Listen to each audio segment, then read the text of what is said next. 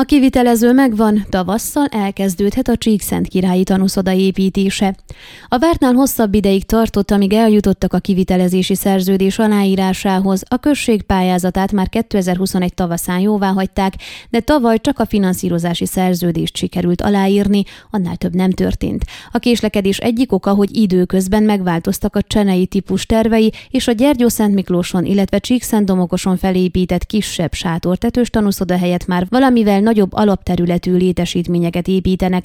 Ennek természetesen a költségei is nagyobbak, a közbeszerzési eljárást valamivel több mint 20 millió lejes becsült értékkel írták alá áfa nélkül.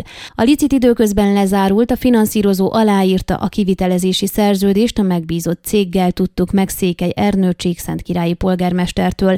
Mivel a típustervet a helyszín adottságaihoz kell igazítani, most ez van folyamatban, az építkezést a községvezető szerint tavasszal tudja elkezdeni a kivitelező. Az emelkedő energiaárak miatt egyre nehezebb megtervezni azt, hogy az elkészülő úszodát milyen költségekkel lehet majd üzemeltetni.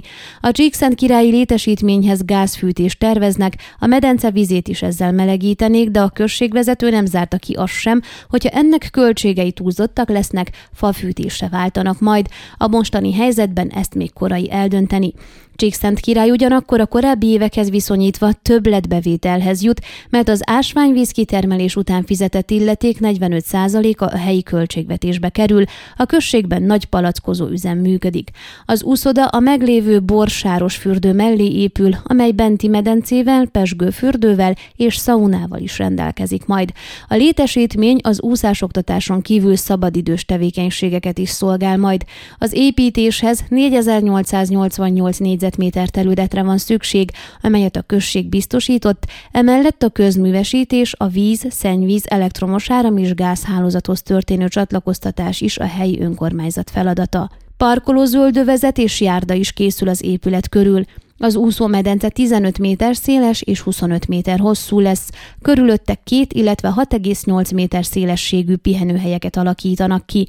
A földszinti öltözők, mosdók mellett a beépített tetőtérben erőterem, tornaterem kap helyet öltözőkkel, mosdókkal a vendégek számára is, illetve egy 124 személyes lelátó is készül a létesítményhez.